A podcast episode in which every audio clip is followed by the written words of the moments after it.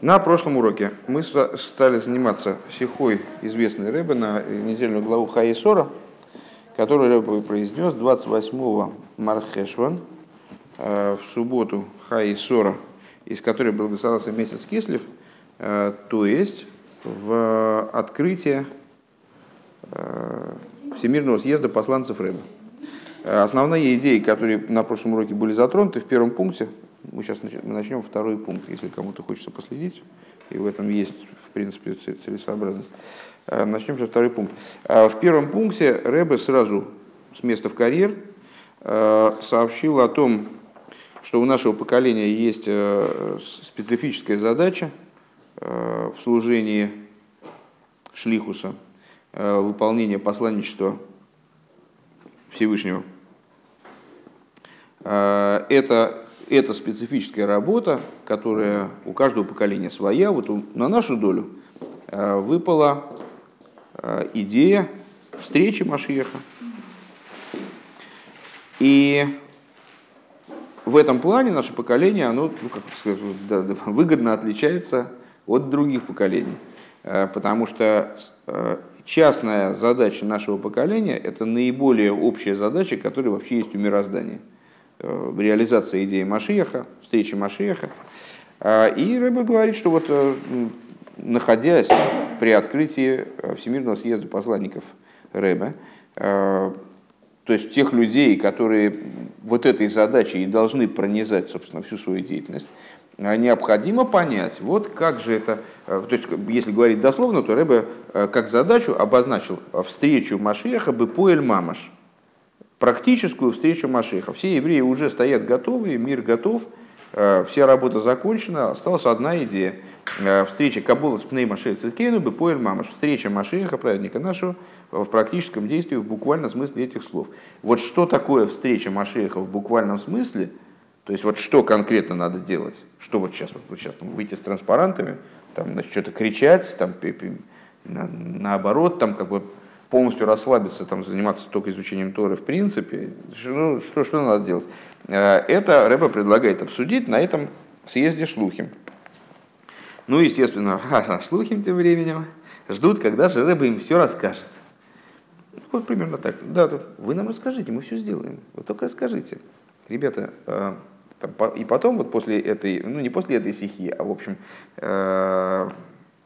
во многих сихот, начиная с определенного периода, я бы сказал, с 28-го Ниссана, с 5751 года, когда Рэбе сказал, что все, что я должен был сделать, я сделал, теперь работа за вами. И вы должны сами придумать, сами выработать тактику, выработать путь, которым вы сможете добиться прихода Машиаха настоящего, такого, что вы... И хасиды, ну, как бы там, Рэбе, ну скажи нам, мы сами не додумаемся, ну скажи. Ребята, понимаете, как-то это не обойти, это самостоятельная работа, это должны вы должны понять, так не получится. Не получится так, вот, минуя, вот, скажем, вот идеи там, Машиаха или там Рэбе жив, там, понять, минуя изучение вот, объемное. Потому что иначе это будет лозунг. Вот, лозунг не превратится в понимание объемное раньше, чем будет пройден материал. Но никуда не деться. Понимаешь, вот ребенку очень хочется стать быстро взрослым, очень хочется, он очень хочет быть сразу взрослым. А потом он так лет в 50 такой, так смотрит на себя, и думает, мать, так я же взрослым так и не встал, в результате, я же по-прежнему такой инфантильный ребенок, который вообще ничего не понимает. Ну так что, вот, ну и так или иначе, это невозможно взять и собрать плоды, не посеяв, не полив. Должен процесс происходить. Процесс вот, идет правильным путем. То есть мы с вами эти вещи учим. Плюс к этому, есть уроки, значит, ну вы сами понимаете, есть уроки, на которые надо слушать ежедневно. Их много уже, слушай, не наслушаешься. Кстати говоря, я вам писал адрес? Напиши, мне кажется, я не правильно. Я наконец посмотрел, единственное, что оказывается, его нельзя поменять. Может, я что-то недопонял, но, по-моему, его поменять нельзя. поэтому он обречен быть таким долгим, потому что я в свое время не догадался, что его надо сделать другим. Я писал вот это, наверное, и просил там найти. А вот это универсальная адрес, где лежит все. А оттуда уже можно там... Вот, продолжаем. Ашайху шалавыда зашлиху шеля шлухим шнитасфу лыкину зашлухим айлами и маше циткейну. Туван бе азбора шейхус и шельмашиях ацмой именен вегедер ашлихус бихлоль. В чем идея связи между служением посланников? Посланников, которые собрались на Всемирный съезд посланников. И в данном случае вот такие две темы сходятся вместе. То есть идея посланничества, которой обладает каждый человек, еврей, не еврей, от Всевышнего, и с идеей посланничества от Любавического рэба, от главы поколения. И Маше Цедкейну, как связана идея посланничества, посланников с Машехом, праведником нашим, станет понятно после объяснения связи самого Машеха с идеей посланничества. То есть, как посланники связаны с идеей Машеха, станет понятно, если мы объясним связь Машеха. Алла посук, шлахну бият тишлах. Мы с вами достаточно недавно в главе Шмойс, в самом начале, знакомились с сюжетом, в котором Мойше Рабейну отправляется, Всевышний ему раскрывается и посылает, отправляет его вызволять евреев из Египта. И Мойше Рабейну, видимо, не хочет отправляться. То есть не понимает, как он сможет это сделать. Как-то это очень тяжело идет процесс. Целую неделю они занимаются обсуждением, прояснением того, пытается добиться Всевышний от Мойше Рабейну согласия. И по ходу пьесы Мойше Рабейну говорит Всевышнему: «Шлахну бият тишлах». «Пошли того, кого пошлешь». Дословно: «Пошли, пожалуйста, рукой того, кого пошлешь». «Шеомар Мойше лакош бару, кшакош бару, шол хилейцы, бны есоль мицраим». Это сказал Мойше Всевышнему, когда он его отправлял освобождать евреев из Египта. Сказали, благословенной памяти наши учителя: «Омар Мойше лифонов рибойный шелейлом шлахну бият тишлах». Что он этим имел в виду? «Бияд Машиах шиосит легалис». Одно из объяснений этой фразы: «Пошли Машиаха». Пошли того, кого ты потом пошлешь. Не надо меня посылать сейчас. Пошли того, кого потом пошлешь. «Ве алпизе ешлоймар». И в свете этого надо сказать: «Шебе Машиах ешгедер шашлиах алпитейра». И отсюда мы понимаем, что Машиах с точки зрения Торы, с точки зрения определения его Торы, рассматривается как посланник, шалиах. Машиах гуашалиах шлах тишлах шелякодж бурул и гейл эсисроль. На самом деле, вот есть большая целесообразность в том, что следить по тексту, потому что какие-то вещи вообще непонятно, что в скобочках, что не в скобочках, что цитата, что не цитата, что на что намекает. Ну и лучше, если есть такая возможность, если читать умеете, то лучше следить. Машиах, он посланник Всевышнего, потому чтобы вызволить евреев. На что намекают вот эти вот слова «шлах», «тишлах». Мойше Рабейну его, понимая кое-что в Машиахах, он таким образом его обозначает. А там бы пашту слома бикиш зоис Мойша. По простому смыслу, зачем Мойша просил, в чем было намерение Мойша, почему он хотел, чтобы вместо него кто-то пошел, чтобы не он был посланником, а кто-то другой.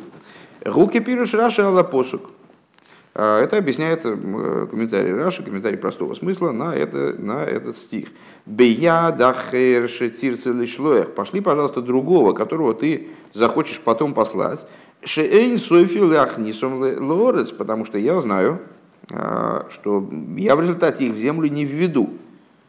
Я не буду их освободителем в будущем. Если хош лухим гарбей, у тебя есть много посланников. То есть,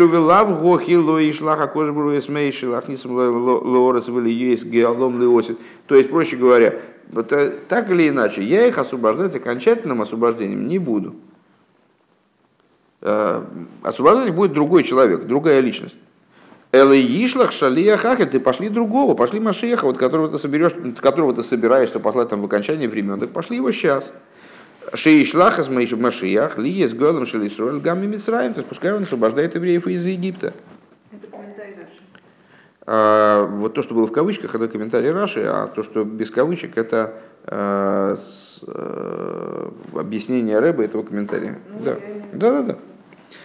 А волцорик Леовин, но необходимо понять, вады гейвин Моише, убифрат шигу, уоя шлейму за хохмадык душа. Моише Рабейну был все-таки далеко не простой человек. Он был, как про него говорится, тахлис ахохмадык душа. Он был самим воплощением в каком-то плане, да, божественной хохмы внизу. То есть у него с интеллектом все было в порядке. Он был тем, кто в Мойше кибл тойрами Синай. Мойше получил Тору на Синае. То есть он был вот такого уровня человеком, что он смог воспринять Тору и передать ее евреям. Шакош бруацма и йода шигосит лишлоях из Машиях, велояс Мойше, лигалес и сой леосит. Значит, как же он не понимал такой простой вещи, что Святой Благословенный он сам знает, что он в будущем пошлет Машеха, ему об этом рассказывать совершенно не обязательно. И таки он пошлет Машеха в будущем, а Мойше он хочет послать сейчас. Безусловно, Мойше это понимал. Несмотря на то, что он, наверное, понимал целесообразно, в принципе, а почему нет, почему не Машеха не отправить освобождать евреев из Египта, нет, он почему-то, Всевышний, он решил послать именно Мойше. Мадуэм кейн бикеш Мойше шлахну бият тишла. Почему же тогда Мойше, короче говоря, почему Мойше дает рекомендации Всевышнему? Он же крайне умный человек, обладающий пророческим видением. Например, он знал, с точки зрения этого объяснения, что он в будущем не войдет в землю. Откуда он это знал? Еще не произошли события, в связи с которыми он в результате практически не вошел в землю. То есть он пророк, он с чрезвычайного понимания человек. Неужели он не понимает, что Всевышний сам в курсе того, как надо что делать? И если он решил отправить Машеха потом, а Мойше сегодня, то что же ему советует рекомендовать, чтобы он послал Машеха, всю историю переделал, перекособочил и послал Машеха именно сейчас. Велиида Гиса, с другой стороны. Миахарши Мойше хохмадик душа бикиш виецезей. С другой стороны, теперь смотрите, посмотрим по-другому, Рэбе говорит. Тора нам излагает предложение Мойше тоже не просто так. То есть именно из того, что Мойше – это тахлис хохмадик душа, это идеальный интеллект, идеальное понимание. Причем не просто идеальное понимание, понимание человека может завести вообще неизвестно куда. Знаете, горе от ума в наших хаббатских кругах, русско-хаббатских, у тех, кто еще старика Грибоеда читал, так распространено это выражение. Обычно так говорят про людей, которые шибко умные, они из-за этого своего ума что-нибудь, значит, как-то, может, каким-то странностям пришли, от Фрайлис, например. Да, называется горе от ума. Ум человека, он не гарантирует правильность. Вот сейчас как раз мы с ребятами учим в Гемших Этер, вот там, где вечер Этер, когда зайдете туда на сайт, учим как раз маймер на Ваихи, где речь идет о том, что хохма и бина сами по себе, они не обеспечивают не только никакого действия, никакой правильности они не обеспечивают, они могут увести человека куда угодно. Они с действием человека никак не смыкают, с эмоциями не смыкают, они сами по себе, в общем, является очень высокой, но в каком смысле бесполезной способностью. И только благодаря ДАС они, в общем, в результате как-то реализуются и могут раскрыть свою ценность, которая в них, безусловно, заложена. Это Этер, это не Таня, это Этер, такой Гемших Рабби Рашам. Ты зайдешь, там есть, если нажать, там информация по этому уроку. Нет, Таня у нас там нет сейчас. У меня нет, я не знаю, там, может, кто-то преподает. Вот. Слушай, я к чему это говорил? Насчет Да. Так вот, Мойше Рабейну, он был не просто очень таким вот аппаратом для постижения хорошим, а он был аппаратом для постижения, который только в святости работает. То есть он тахлес хохма дигдуша, святой хохмы. То есть, проще говоря, его понимание божественного намерения, оно было высочайшим. Наиболее высоким, который, какой вообще в принципе может быть. Ну, говорят, что король Шлойма, он самый мудрый из людей. Ну, так или иначе, тоже довольно хорошее понимание у Мойше Рабейну было. Да? Так вот, если Мойше Рабейну, являясь тахлис де хохма дикдуша, он предложил подобную вещь. Муван шикарзе алпи хохма дикдуша бы тахлис ашлейма шило. Понятно, что с точки зрения святости, святой хохмы, как она в абсолютной полноте, дело так и обстоит. Им кейн лома лойни скавла бакашоса. Если так, то почему его предложение не было принято? Еще раз вот эти два абзаца. Да? То есть, с одной стороны, Мойше Рабейну крайне умный человек, но что ж он предлагает Всевышнему какие-то там вещи, в конце концов, на каких основаниях, на каком основании? Просто фантазии какие-то, вот, а хорошо бы, если бы декабы, там, а хорошо бы Машиах вот прямо сейчас пришел, а? Ну, это не, ну, как бы вроде наивно получается. С другой стороны, если он это предложил, конечно, не я предложил, и даже не Маргалис. Ну, и Нехома тоже, не знаю, Нехома не знаю. Это Мойше Рабейну, Если Мойше Рабейну такую вещь предлагает, мы говорим про Мойше Рабейну, да? Шхина медабра смесой гройны шульмойши. Шхина говорит через его гортань. То есть он транслятор фактически там, божественной воли, божественного разума.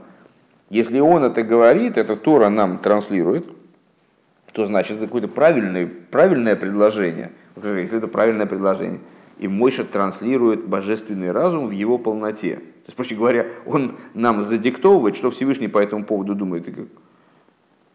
То непонятно, и как Всевышний сам себе отказал. То есть такое предложение хорошее, конечно, но... В ей шлоймер шигьян и сенес. И Ребе говорит, так надо сказать, что это то, что и требовалось доказать. То есть вот это то, что нам представилось как противоречие, это на самом деле и есть чистой воды ответ. Поскольку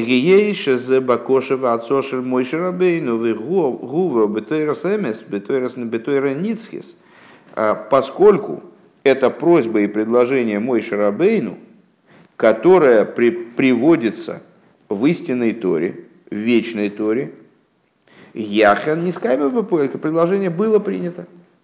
Таки оно было принято.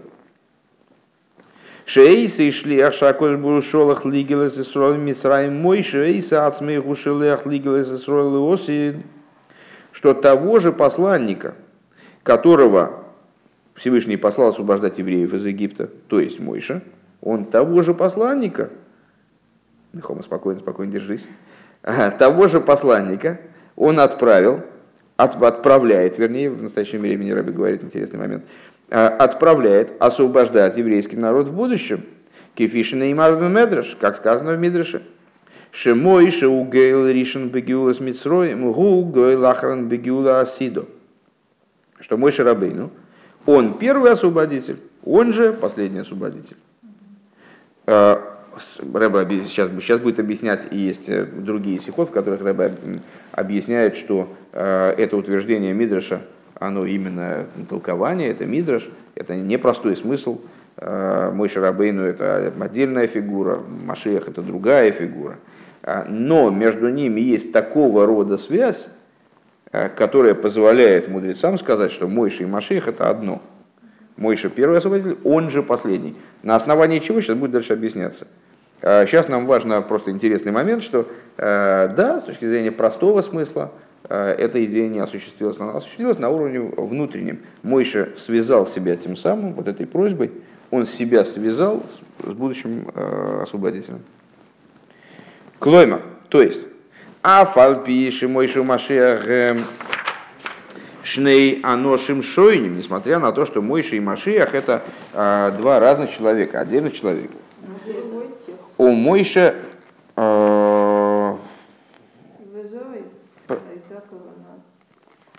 Я пропустил, наверное. Ой, да-да-да, извините, пожалуйста, я пропустил абзац. «Везой гойсы кого нас моишем и бакашосой». Это потому что я вам эту идею назвал, и сразу на нее глазами перескочил. «Везой гойсы кого нас моишем и бакашосой». И в этом заключалось намерение Мойши, когда он просил Всевышнего «Шлах, но бият тишлах». «Пошли того, кого пошлешь». «Афальпиши йодаша акошбру ейде, шигу осет лишло хахарках и смешех». Несмотря, что просил об этом, несмотря на то, что он понимал, что все равно исторический процесс будет идти вот таким образом, как он идет. И если его сейчас попросили, так ну, все равно придется ему идти и вызволять евреев из Египта. А в будущем Машиах будет освобождать евреев. Несмотря на это, он эту просьбу озвучил. Почему? Лыкашер эзагойл ришен и магойл ахран, для того, чтобы связать первого освободителя с последним. Шигама геула решейными митсроем тиекшура, им бият тишлах машиях, вегама геула ахройна тиекшура, им Мойши гойл ришен. То есть, что, чего хотел добиться Мойши и таки добился, тем самым, того, чтобы также первое освобождение из Египта, оно было связано с бият тишлах. То есть с тем, кого пошлют дальше, с тем, кого пошлешь, чтобы Машиах некоторым образом принимал участие в первом освобождении, и чтобы он, Мойша, принимал участие в каком-то смысле в будущем освобождении. Клоймер. Афальпиши Мойшу Машиах эмшней аношим шойним. То есть, несмотря на то, что Мойша и Машиах – это два отдельных человека, у Мойша умешевит Леви, Машиах умешевит Игуда, Бейздовит. Например, потому что, где мы это видим, что Мойша происходит с колена Леви, Машиах происходит с колена Игуды. «Вегам михавим шней ньоним нефродим». Они олицетворяют совершенно две разные идеи.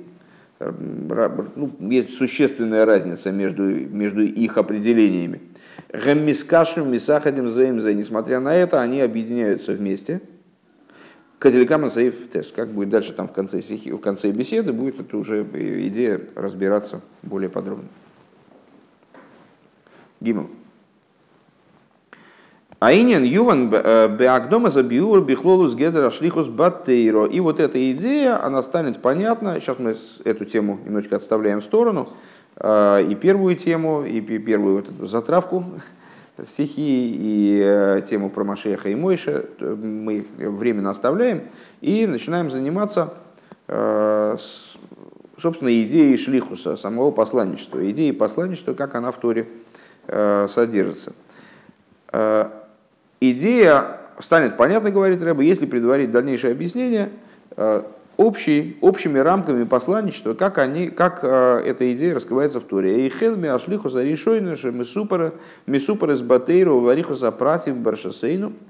Начиная с первого посланничества в Торе, о котором рассказывается с большим количеством деталей, очень подробно в нашей недельной главе, в смысле на тот момент, в главе Хаисора. Ашлихус шешола хавром эсэлиэзер лимцей вэлаасэй шиду хавур ицэбэнэй. Посланничество, с которым отправил Авром Элиэзера, своего раба, чтобы он нашел и осуществил шидух для его сына Ицхака. Надо было найти ему невесту.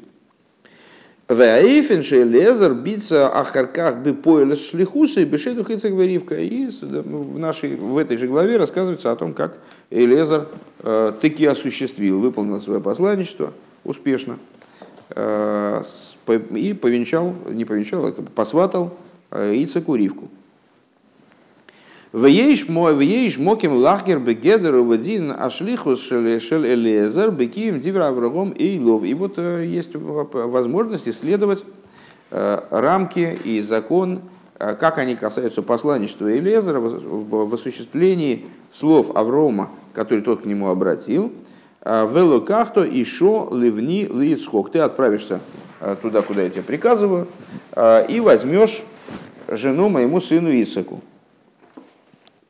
«Шиейш ли фареша з бекам и фани». Почему это нуждается в исследовании?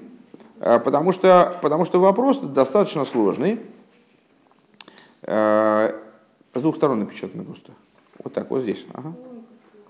А что такое? Это у меня заканчивался картридж. Прошу прощения. Так вот, Почему это нуждается в объяснении? Потому что на самом деле вопрос сложный и может быть описан несколькими образами. Умейхэм среди этих образов. Алиф. Первое. Элезар шлиягою. Первый вариант объяснения того, кем являлся, кого представлял собой Элезар, он был посланником. Ликидушин, посланником для осуществления, для освящения невесты. К Мойше неймар бе Тойсфис, как написано в Тойсфис, в таком-то месте. Хочу обратить ваше внимание, вот я не знаю, есть ли резон изучать, просто посмотреть на количество ссылок, которые здесь, смотрите. Нет, так у вас вот так, а у меня с расшифровочкой, поэтому здесь вот так. Потом здесь строчечка и так далее. Не знаю, что, есть ли резон это все изучать. Тут достаточно сложно. Единожды мы прочитали с Ешивой вот все эти столбики, все эти дополнения. Очень интересно, но я боюсь, что сейчас для первого прочтения это только нас собьют. Так вот, первый вариант, что Элезар был шалиах лакидушин. Он был посланником, который должен был совершить освящение невесты. Шешлух и шелодом камейсы. То есть, таким посланником, а как человек может осветить за другого человека невесту? Это означает, это возможно только тогда, когда шалиах рассматривается совершенно полномочным представителем другого человека и как бы является его продолжением. Как это описывается Торой, поформулируется Торой, шлех шелодом камейсой, посланник человека, как он сам. То есть он действительно является как будто бы продолжением того человека. Вегам бегедер шалех ацмой яишкама даргейс. И в самом понятии посланника есть несколько уровней. Каидуа, майса шалех, сама эта идея шлех шелодом камейсой может расшифровываться разным образом. То есть докуда доходит полномочия шалеха. Вы понимаете, да, что сам институт шлихуса вещь такая достаточно сложная, непонятная, там есть много и вопросов, которые закон каким-то образом должен обсуждать. Скажем, если я направил посланника в посланничество, а он в ходе этого посланничества нанес какой-то ущерб, он должен платить за этот ущерб или я? А если этот ущерб относился к факту послания, вот к действиям посланничества, то, а если нет, то, а если он что-то изменил в посланничестве чуть-чуть, я ему сказал поехать на поезде, а он поехал на лошади, то в дальнейшем его действия полномочны, неполномочны.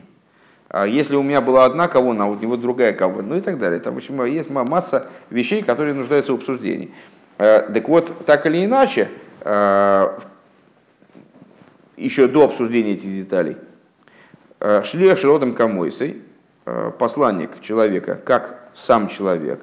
Но также в этом есть несколько вариантов, а именно, каидуа, майса шалех, гуки майса мишалех. Первый вариант. Действие шалеха, действие посланника, оно такое же, как действие того, кто его отправляет. То есть шалех взял и произвел действие, значит, это действие регистрируется как мое, хотя я был за много километров оттуда. Есейрамизу, более того, следующий уровень. Гамкояха асия шалеаху камойси дамишалеах. Также силы посланника, они силы посылающего. То есть не сам результат, но и выполнение. Оно несет в себе мои силы. Как будто бы оно осуществляется моими силами, а не силами другого человека в посланничестве от меня. Более того, еще более высокий уровень посланничества.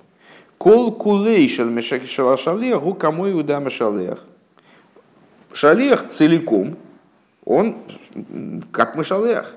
Адшекамойси дамешалеах мамаш, вплоть до того, что в Чувас Ревош это описывается как то, что человек становится посланником, посланник становится как посылающий в буквальном смысле, становится самим посылающим.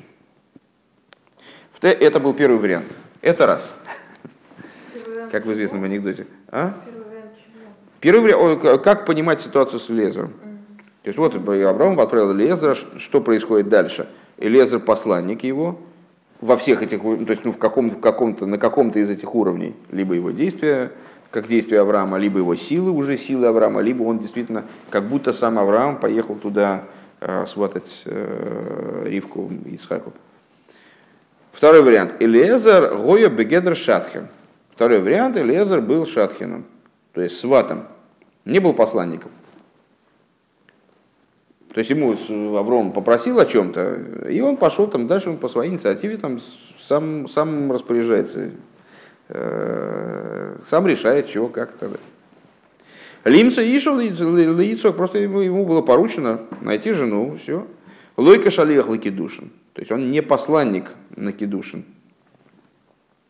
Ой, афилу шатхен ликадышо, или также, может быть, он шатхен, обладающий полномочиями ее осветить, что несмотря на то, что также у Шатхина есть возможность осветить невесту, это не те силы, что Шалеха, который подобен Мишалеху. Маше Энкен беногелы Шатхин эйн ноймрим Шатхин широдом камоисей. То есть Шатхин не может являться полномочным представителем заказчика. Шатхин сват, да? Веадраба Шатхин губифиру шло и камоисей. И более того, Шатхин по определению не идентичен заказчику. Элакиода махер шоисе то и волышение. Это по определению человек, оказывающий определенные услуги. Он должен быть отдельным. Он отдельный и вот предоставляет какие-то услуги. Кефиши роем бимина гоилом, как мы видим это в мире. То есть так заведено, что Шатхин – это отдельный человек со своими интересами, со своими там... Ейш свора леймар. Есть возможность сказать так. Шелезер лой гоя кашали ашла Авраам шеушу камойсы. Что Элиэзер, он не был посланником Авраама. Элаким циюс нефредес кишатхин, он был с отдельным существованием, был сватом.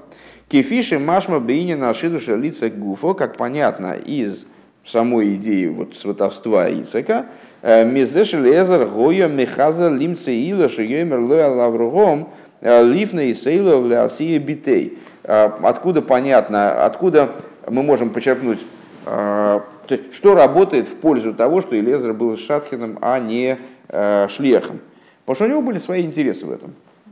Что за интересы? Вот там в начале всей этой истории Элиэзер так как бы, значит, подстраивает, чтобы Авраам к нему, может, обратился и его дочку взял. Ну, напрямую этого не предлагает, но как бы намекает. Омар ле Аврогом, бни борух веаторур. Авраам ему говорит, например, что делает, ситуация такова. Мой сын благословен, ну, имеется в виду, что происходит из потомков Шема, твоя дочка, а ты проклят, потому что он из потомков Хама. Вейн орур медавик беворух, а проклятый он не приникает, не соединяется с благословенным. Увифрат шебесипура дворим мудгешува рихус эйх лезарацма его яцорли штадлки делимцы зашиды хамазим леицу. Более того, мы, значит, с вами находим в этой истории очень много разных вещей, в которых Элиэзер выступает собственной инициативой. На первый взгляд, Авраам ему, в общем, не так много, не так точно определил его посланничество. Не Авраам ему рассказывал, как надо поступить, надо сесть у колодца, там загадать определенные условия. Это все была его личная инициатива, это он все придумал, как это устроить. Элиэзер гоя цорли и спал беацмей лашем, он сам молился Богу. Ливар беацмей власей симон алзе, значит, он сам должен был как-то придумать, как ему прояснить, как ему выяснить, как ему найти, прежде всего, этих людей, да? Как ему убедиться в том, что это именно те люди, как ему проверить эту девушку. Веойд бейфен неси, и более того, значит, он таки да, получил ответ на свои старания, собственные вроде бы. Ему было сделано чудо, и благодаря этому чуду, сюжет там знаком, в общем-то, нет? Сюжет, о котором речь идет, знаком, да? Окей. Шекен Авраам омар лейрак лойтиках и шел и внил бной с кнаанеем, потому что ему Авраам фактически дал только одно указание: ты не бери из кнаанеек моему сыну дочку, эларци велмалати телех, то есть иди в мою землю и так далее. Велой перед эсми олов ликадыш, он ему абсолютно не сказал, кого ему конкретно надо осветить, то есть все ему было предоставлено на откуп Элиэзера. Мимейлы ешмоким шеисару базе хэшбойнес ишиим хулю. И отсюда понятно, что если Элиэзеру была предоставлена такая свобода, и у него там свои какие-то интересы тоже в этом были изначально, то к этому могли примешаться дополнительные какие-то, свои представления Элиэзера о том, что правильно. И отсюда вряд ли он может называться шалехом. Наверное, он как шатхин выступает. А волиды гиса, но с другой стороны, скажем мы такую вещь. Элиэзер на самом деле был не просто рабом Авраама. Элиэзер гояз кан бейсой амышель бихола шерлей. Он был старейшиной дома Авраама, который властвовал над всем, что у него было, у Аврома. Это Авраам Авин так формулирует, когда он жалуется Всевышнему, что вот что же такое происходит. Я уже стар, и... как детей у меня они, кто же меня унаследует, мой домоуправляющий. Так вот, мудрецы, они толкуют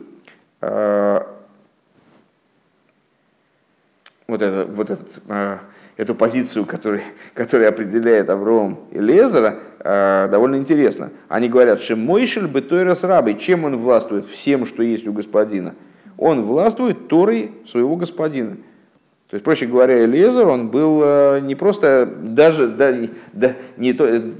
он не был простым рабом, он был даже не просто каким-то рабом, обладающим особыми полномочиями, или, там, который занимал какую-то такую позицию в доме Авраама, ключевую, там, настоящий хозяйственник, примерный работник. А он был больше, чем это, он был учеником Авраама фактически. То есть он Мойшель бы Тойрас рабы. Что значит Мойшель бы Тойрас рабы? Что он властвовал над Торой своего господина. А он занимался мифцоем.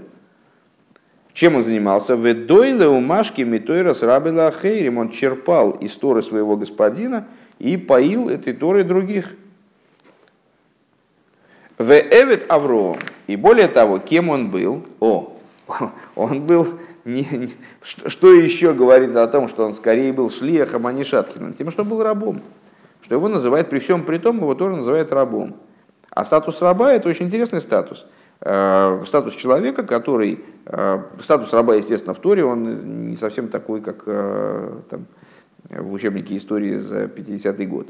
То есть под рабом в Торе подразумевается в том числе, скажем, раб типа Элиэзера, который не является так, прямо, так, угнетенным очень. То есть вот он учится, реализуется, там, думает, молится. Там, в общем, такая полноценная личность. А почему он называется рабом? Потому что он не существует вне своего господина. То есть он действительно является собственностью своего господина, но при этом это не означает, что он какой-то угнетенный, забитый такой с дуболом, который ничего не умеет, кроме как там, пахать почву под знойным солнцем. Он выдающаяся личность, но при этом он абсолютно не существует вне своего господина. И по этому поводу мудрецы высказали следующим образом. «Эвед мелех мелех». Раб короля, сам король. Такой есть парадокс, достаточно часто обсуждающийся в Хасидусе, и с вами мы, по-моему, тоже это проговаривали, и даже, может, наверное, не раз, что любовь одного человека к другому, любовь человека ко Всевышнему, они ведут к сближению. Любовь – это качество, направленное на сближение. Если я кого-то люблю, я стремлюсь быть там с ним рядом, находиться с ним как можно в более тесном контакте. При этом любовь подразумевает, что два человека раздельны. они могут стремиться сколько угодно к слиянию, да, то есть они вот сблизятся максимально, стать одним целым, но они фактически они не могут стать одним целым по определению, потому что должен быть тот, кто любит, тот, кто любим. То есть, ну вот такая пара должна быть, потому что иначе это получается не любовь, а бог знает что.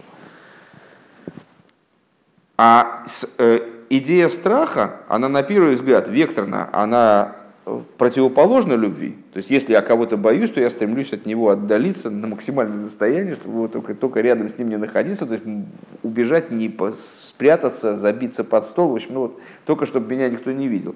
А с другой стороны, эта идея – источник битуля.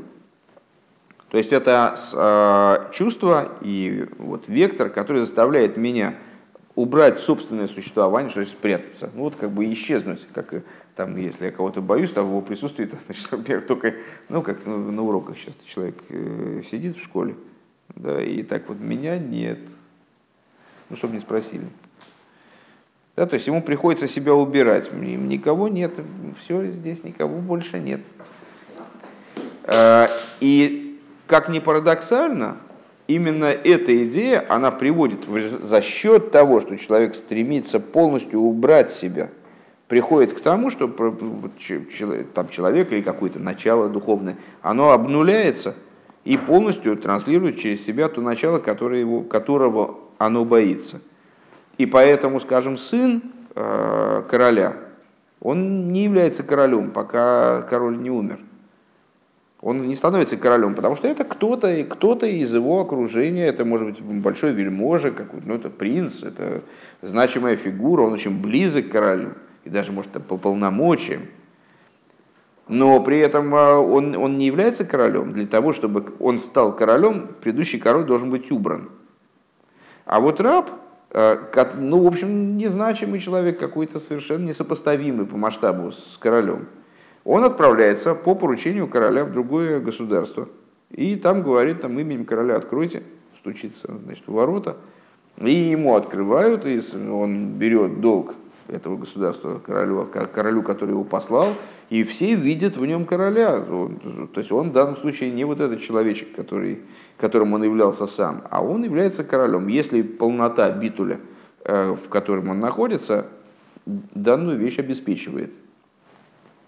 Так вот, эвет мелех, раб короля, король, ты не можешь нанести ущерб рабу короля, потому что король за него впишется в итоге. То есть ты в лице раба короля, если это раб, если это не сын, если это не человек, который... Понятно, что под сыном и рабом мы подразумеваем в нашем разговоре, ну, такие абстракции.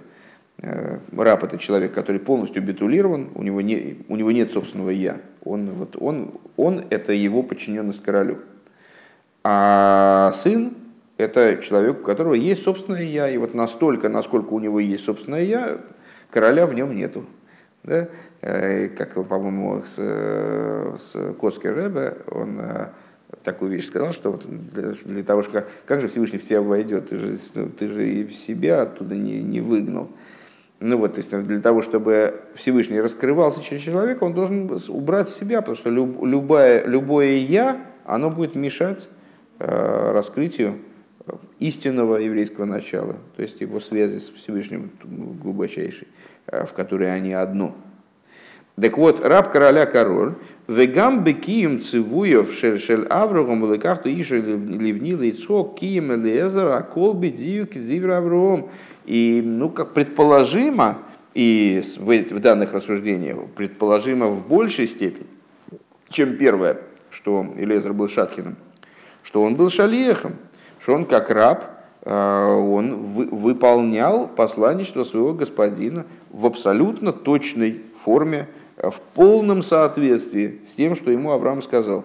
Ну, кстати говоря, по поводу того, что с чего мы начали разговор, вообще прошли хвост, а если он изменил что-то в своем посланничестве, если человек изменил в своем посланничестве какую-либо из принципиальных деталей того, что ему шалиех приказал, как Шалех, как Мишалех описал ему, простите, как посылающий Мишалех описал ему его посланничество, то он все, он ойс шлех, что называется. То есть он перестал быть шлехом, он вышел из этого статуса автоматически. Его действия уже не размываются, потому что любая принципиальная деталь посланничества, она входит в посланничество. Если я приказываю своему рабу отделить труму от каких-то там плодов, при этом я ему приказываю, чтобы он в обязательном порядке эти плоды, скажем, вначале куда-то там перенес, что-то делал.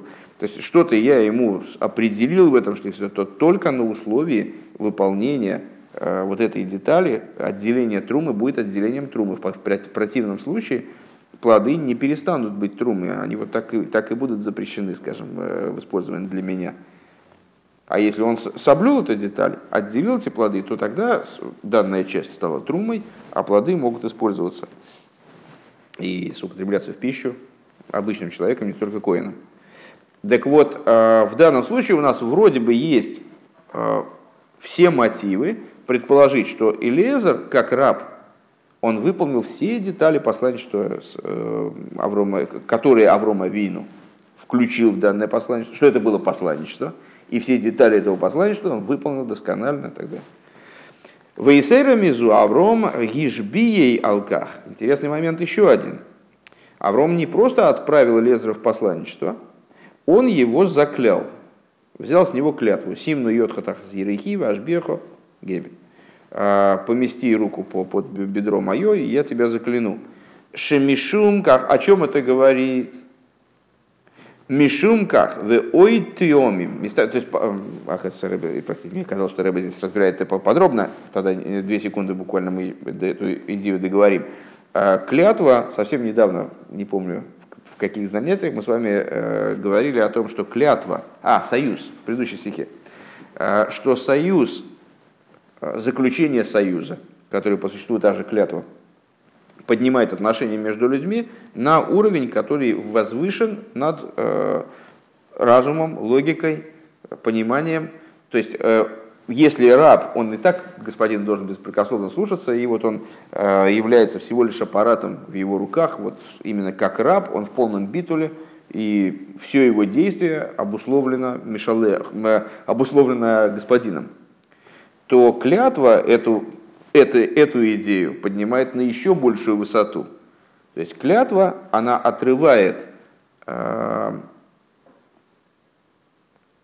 идею, в отношении которой клятва была совершена, в принципе, от разума, понимать, даже если я приду к ситуации, когда мне будет казаться, что уже нет резона выполнять вот данное посланничество, я не смогу от него отказаться, потому что идея совершения данного посланничества, она уже оторвана от моей возможности решить, да или нет. То есть меня уже закляли, что я должен сделать вот так-то и так-то, и таки сделать, а не бросить это на середине. Шемишум кахвиот томим, и что по этой причине, и Рэба говорит, еще можно взять причину, Мистабер Лоймер, напрашивается сказать, Шегу Гоя Шлиях, что Элиэзер был посланником, Шелодом Камойсы, посланником человека, который, как сам человек, который его посылает, Лейкадыша Зривка, Кадиса Бетуисвес, для того, чтобы осветить Ривку, как написано в Туисвес. В Ейш Лоймер Шедовар, то есть еще раз всю эту мысль большую в 2 словах, возникает вопрос, был ли Элиэзер посланником или он был шатхином. С одной стороны, есть какое-то количество аргументов за то, что он был шатхином, у него были свои интересы, он многое в этом процессе решал самостоятельно, он не советовался с Авраамом по любому поводу, Авраам дал ему довольно мало инструкций. С другой стороны, есть множество аргументов на то, что он был посланником, он был рабом, его закляли по этому поводу. И Рэба предполагает, что есть больше оснований полагать, что он был шалехом, нежели шатхином. В ей шломер шедовар зе Элиэзер гоя шлех. Необходимо сказать, что вот эта идея, что Элиэзер был посланником, муван гамми маши косов, она понятна также из того, что написано. Ваиках гоевит асора гмалим мигмале адейно ваейлех вихол тув адейнов биодей. В послании святого Элиэзера была такая интересная деталь. Дело в том, что Аврому Авину было необходимо, как мы дальше узнаем, из каких соображений ему это было необходимо, получить невесту, выцепить Ривку из того окружения, в котором она находилась, моментально. Это должно было произойти сразу, как можно быстрее. Настолько, насколько это возможно быстро. И для того, чтобы простимулировать родственников и показать им, что речь идет о серьезных людях, Аврому Авину отписал Ицхаку все свое имущество. И, значит, стих: «Взял раб 10 верблюдов из верблюда своего господина и пошел, и все добро господина его в руке его», объясняют мудрецы так: «Кефишем фаршем и варим, шелезер гехзик бершус и биёды кол тувадейно», что Элиэзер нес с собой все добро своего господина. «Вегойе йохал лас из базе кирицейной», и вот эту вот дарственную, которую Авром Авин ему написал, или какой-то документ на имущество, он мог делать с этим документом все, что ему заблагорассудится. «Велой низко клинсина саршу салках», он не нуждался в том, чтобы получать какие-то дополнительные рассуждения, разрешения на манипуляции с этим документом. «Кефишен и мар койдам лахейна мойшель бихола шарлей», как выше говорилось, что в объяснении того, что Элиэзер был властителем над всем, что было Аврому Авину. «Ваафилу лифия апиру шамува бераши». И, извините, пожалуйста, сейчас, одну секундочку. Вот этот комментарий, вот это объяснение про документ, Ребе ссылается в этом объяснении на Рамбана, Сфорна, Хискуни и других комментаторов. И они говорят следующее, что раб, который поклялся кашаль нишбами яд голок меалсмой, что раб Аврома, он отправился, первый Рамбан, раб, когда он был заклят, сразу отправился он в свой путь и взял 10 верблюдов из верблюдов своего господина, кихол ту одно гоебиёдой, потому что все благо господина его было в его руке, вегу покидвы нагид алакола кахас мимену кашер герце, и он получил полномочия, стал покидом и нагидом, в смысле порученцем и властителем над всем, что у его господина было, и мог взять из этого имущества все, что угодно. К Мойши Йомар, а Мойшель Бехола Шерлей, как написано, властвующий над всем, что у него. То есть Рамбан-то понимает, не совсем, Рамбан, Сфорна и Хискуни понимает не совсем так, как Раши, который говорит о том, что в руках у Элиэзера была дарственная, вернее, бумага, подтверждающая то, что все имущество Авраама перейдет, не даст, наверное, наследство, как называется? Ну, вот эта штука, по которой наследство получают. Завещание, да, типа того, что все перейдет Исхаку. А Рамбан-то понимает таким образом, что ему были вручены полномочия на любое имущество. То есть он мог, если это необходимо было с точки зрения Элиэзера, как-то реализовать это имущество, не знаю, потребовались какие-то чудовищные расходы в процессе, то у него на это были права. Сфорна объясняет: «Вехол ту вадейнов биюдей», все благо господина его в его руке, он взял с собой клей кезев, клейзов в годим, взял с собой серебряные, золотые предметы, одеяния, и не нуждался в этом на то, чтобы спрашивать разрешение у Авраама, потому что все было в его руке, делать все, как ему заблагорассудится. То есть Авром Авину наделил его фактически полной свободой в отношении собственного имущества. Собственного имущества Авраама. Хискуни. «Вейка гаевет арей гаихойлес бейодиши арей кол ту вадино бейодей». И Хискуни также это понимает. То есть что значит «взял раб»? Как может раб взять, это мог ему господин дать? Он взял, говорится в Торе, взял раб. Взял, потому что обладал полным правом. Ему Авром Авину дал это право, пожалуйста, забирай хоть все. И даже в соответствии с комментарием, с объяснением, которое приводит Раши. Шештар Матона Косов Леицек Алкола Шерлей, что он написал дарственную Ицеку, все-таки он называет это дарственной. Я думаю, откуда у него в голове дарственная? На все, что у него было. Кидей, Шейк, Пецлушлах, Влайбитом, чтобы для того, чтобы они поторопились отправить к нему свою дочь. Аре Авром, Мосарес, Штара, Матона, Лрешусиш, Лезер, так или иначе эту дарственную он передал Лезеру. Таким образом, что он мог с этой дарственной как-то манипулировать, мог порвать ее, например. Что-то еще с ней сделать. Йойца мизеши кола шерлей шелавровом ойбершус лезер. То есть получается, что все, принадлежавшее Аврому, оно находилось в руке Элиэзера. Делихиуро. Интересная вещь. На первый взгляд, «Эй гойе йохал Авром лимсор кола шерлойдоводом, шеолов йохал ли софики миштамер базе карао кадебиой». Как Авром Авину, в принципе, даже мог передать все свое имущество человеку, в отношении которого существовали сомнения по поводу того, что он может злоупотребить как-то вот полученными полномочиями и правами. У него были сомнения? Это вопрос. Он задает вопрос. Как Авром Авину мог передать свое имущество все человеку, в отношении которого были сомнения? Миземуках, отсюда понятно. Шейлезер гоем мосурли гамри лавро бьюисы абдей. Отсюда понятно, что у Аврома, видно, никаких сомнений не было в нем. Из самого этого понятно, что никаких сомнений у него в этом не было, что Элиэзер был в абсолютной степени подчинен Аврому Авину. Предан Аврому Авину.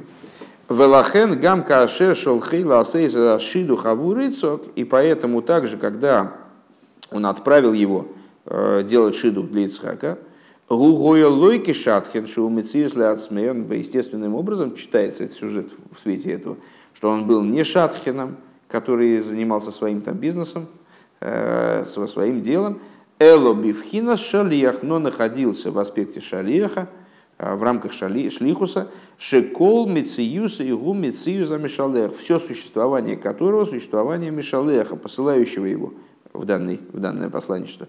«Велахен гой Авром йохал лехашер биршуса». И по этой причине Авром Авину мог предоставить ему в его ведение, в его право колашерлей, все свое имущество. Блишум софик бедовар, без каких-то сомнений в данной вещи.